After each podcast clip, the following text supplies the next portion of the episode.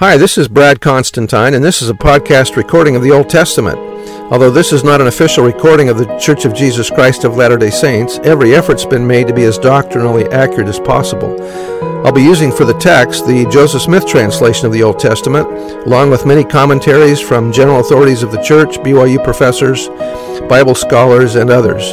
This format will be very detailed, and so if you want a deep analysis of the Old Testament, you come to the right place. Thanks for your attendance. Hi, and welcome back to the Old Testament podcast. This will be for 1 Samuel chapter 17. This is the story of David and Goliath. You probably have heard this story before. Anyway, now the Philistines gathered together their armies to battle, and were gathered together at Shochoh, which belongeth to Judah, and pitched between Shochoh and Azekah in Ephesdamim. And Saul and the men of Israel were gathered together and pitched by the valley of Elah, and set the battle in array against the Philistines. And the Philistines stood on a mountain on the one side, and Israel stood on a mountain on the other side, and there was a valley between them. So when I visited Israel, this is where we went. We went to this valley of Elah, and our guide asked us if we would pick up 3 stones, like David picked up 3 stones when he slew Goliath. And he said, one of these could have been the stone that killed Goliath. Now, there's no way, obviously, to know that. And so I do have a rock today that came from the valley of Elah.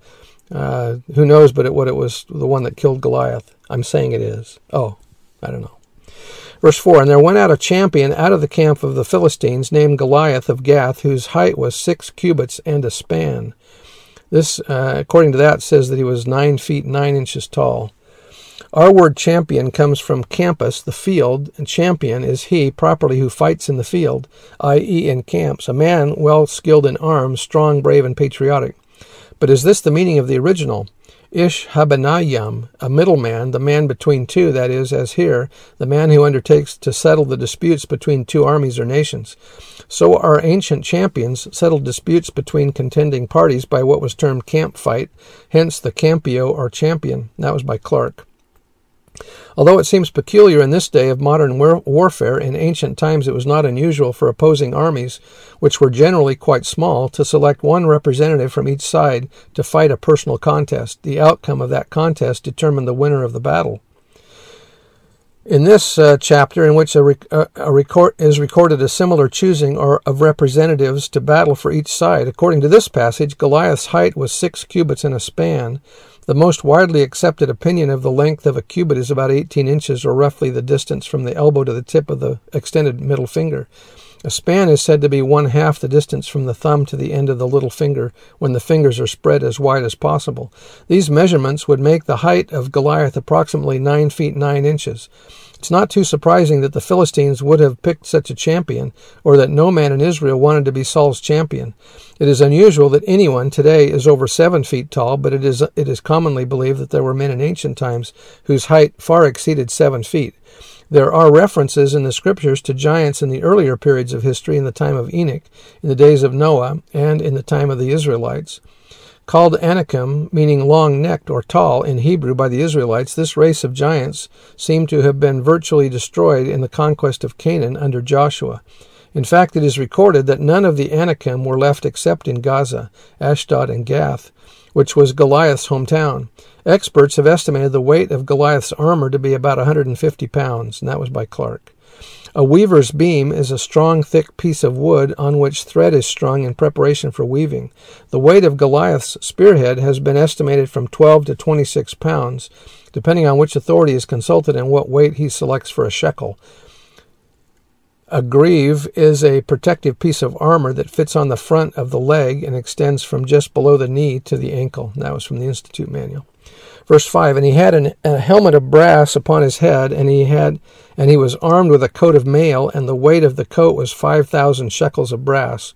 And he had greaves, or shin armor, of brass upon his legs, and a target of brass between his shoulders, in other words, armor protecting the neck, a targum, and the staff of his spear was like a weaver's beam, and his spear's head weighed 600 shekels of iron, and one bearing a shield went before him. So there's just one guy to carry the shield ahead of him. Can you imagine being that guy? And he stood and cried unto the armies of Israel, and said unto them, Why are ye come out to set your battle in array? Am I not a Philistine, and ye servants of Saul? Choose you a man for you, and let him come down to me. If he be able to fight with me and to kill me, then we will be your servants. But if I prevail against him and kill him, then shall ye be our servants and serve us. And the Philistine said, I defy the armies of Israel this day. Give me a man that he may fight together, that we may fight together. Day by day, the two armies gathered on the opposite slopes only to witness what was for Israel more than humiliation, even an open defiance of their ability to resist the power of Philistia, by implication a defiance of the covenant people as such and of Jehovah, the covenant God, and a challenge to a fight between might in the flesh and power in the spirit. And truly Israel, under the leadership of a Saul, was ill prepared for such a contest. But herein also lay the significance of the Philistine challenge, and of the manner in which it was to be taken up by David, as well as his victory. It is not too much to assert that this event was a turning point in the history of the theocracy, and marked David as the true king of Israel, ready to take up the Philistine challenge of God and of his people, to kindle in Israel a new spirit, and in the might of the living God, to bring the contest to victory. 40 days successively, as the opposing armies had stood marshaled in battle array, Goliath of Gath, a descendant of those giants, had been left at the time of Joshua, had stepped out of the ranks of the Philistines to challenge a champion of Israel to single combat, which should decide the fate of the campaign and the subjection of either Israel or the Philistines. Such challenges were common enough in antiquity, but it indicated a terrible state of things when it could be thrown down and not taken up, a fearful reproach when an uncircumcised Philistine could so defy the armies of the living God. And yet, as Goliath left the ranks of his camp and came down into the valley that separated the two hosts, and, as it were, shook his hand in scorn of high heaven and of Israel, not a man dared answer, till at last the Philistine, rendered more and more bold, began to crossed the wadi and came up the slopes towards where Israel stood, where at sight of him they fled and were sore afraid. For where the realizing sense of God's presence was wanting, the contest would only seem of strength against strength. In that case, the appearance and bearing of the Philistine must have been sufficiently terrifying to Orientals. Measuring about 9 feet 9 inches, he was covered from front and back by a coat of mail of brass consisting of scales overlapping each other, such as we know were used in ancient times, but weighing not less than about 150 pounds. 157 pounds, according to this report. That armor, no doubt, descended to his legs, which were cased in greaves of brass, while a helmet of the same material defended his head. As weapons of offense he carried, besides the sword with which he was girded, an enormous javelin of brass, which, after the manner of the ancient soldiers, was slung on his back, and a spear, the metal head of which weighed about 17 or 18 pounds. And that was by Edersheim. Verse 11. When Saul and all Israel heard those words of the Philistine, they were dismayed and greatly afraid.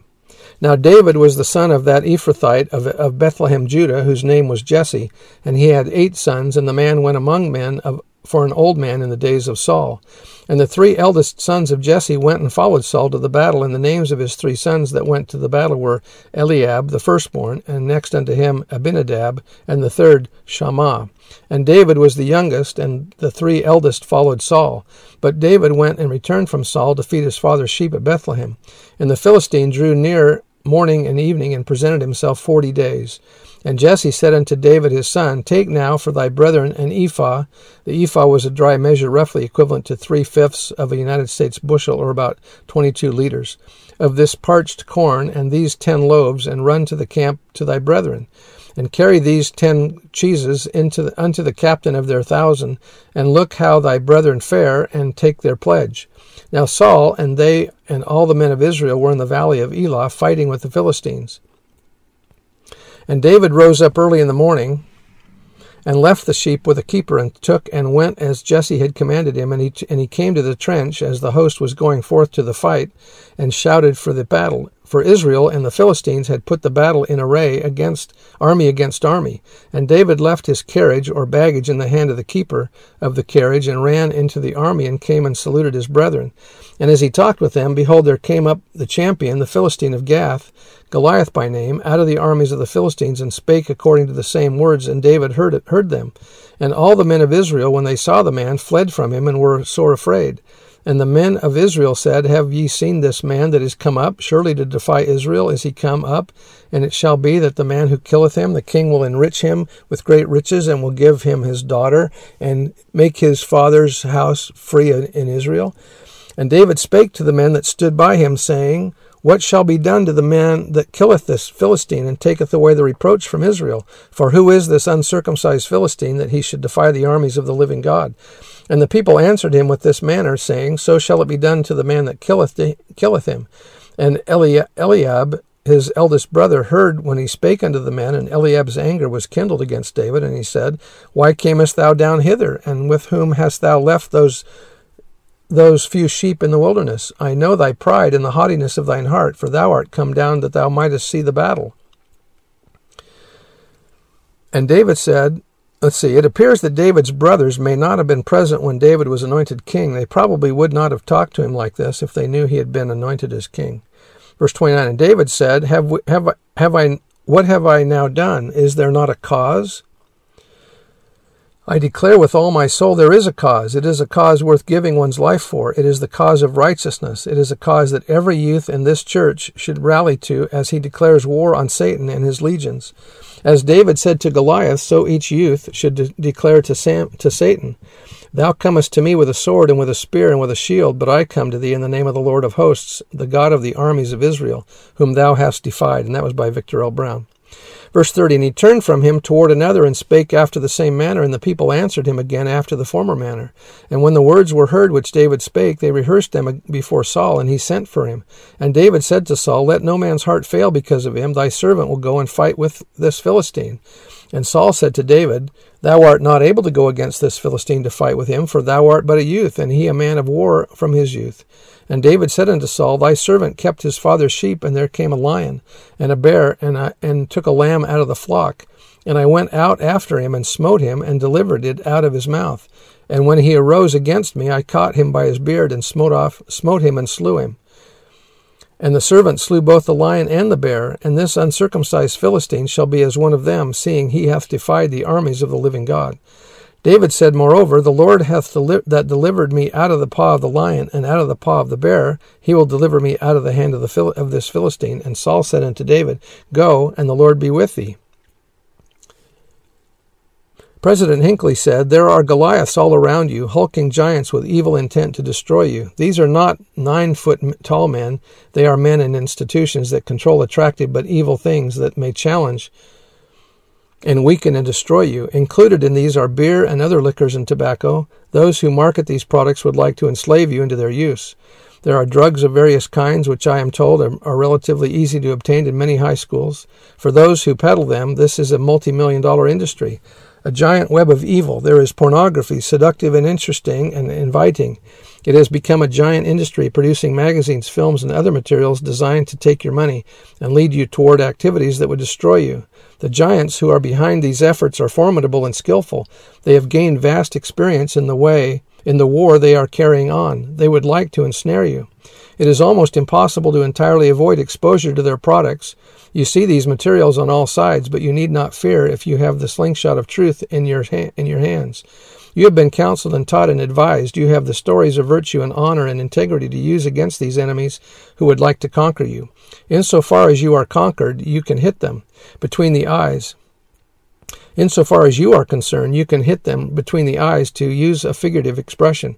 You can triumph over them by disciplining yourselves to avoid them. You can say to the whole lot of them, as David said to Goliath, Thou comest to me with a sword and with a spear, and so on. Victory will be yours. You have his power within you to sustain you. You have the right to ministering angels about you to protect you. Do not let Goliath frighten you. Stand your ground and hold your place, and you will be triumphant. Verse 38, And Saul armed David with his armor, and he put a helmet of brass upon his head. Also he armed him with a coat of mail. And David girded his sword about his armor, and he essayed to go, but he had not proved it. And David said unto Saul, I cannot go with these, for I have not proved them. And David put them off him. In other words, he hadn't tried them before, and he wasn't used to them. Verse 40, And he took his staff in his hand, and chose him 5 smooth stones out of the brook, and put them in a shepherd's bag, which he had, even in a scrip, and his sling was in his hand, and he drew near to the Philistines. I said 3 stones earlier, it was 5, wasn't it? And the Philistine came on and drew near unto David, and the man that bare the shield went before him.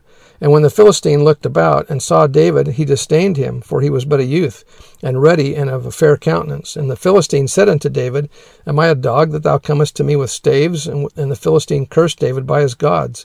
And the Philistine said to David, Come to me, and I will give thy flesh unto the fowls of the air, and to the beasts of the field.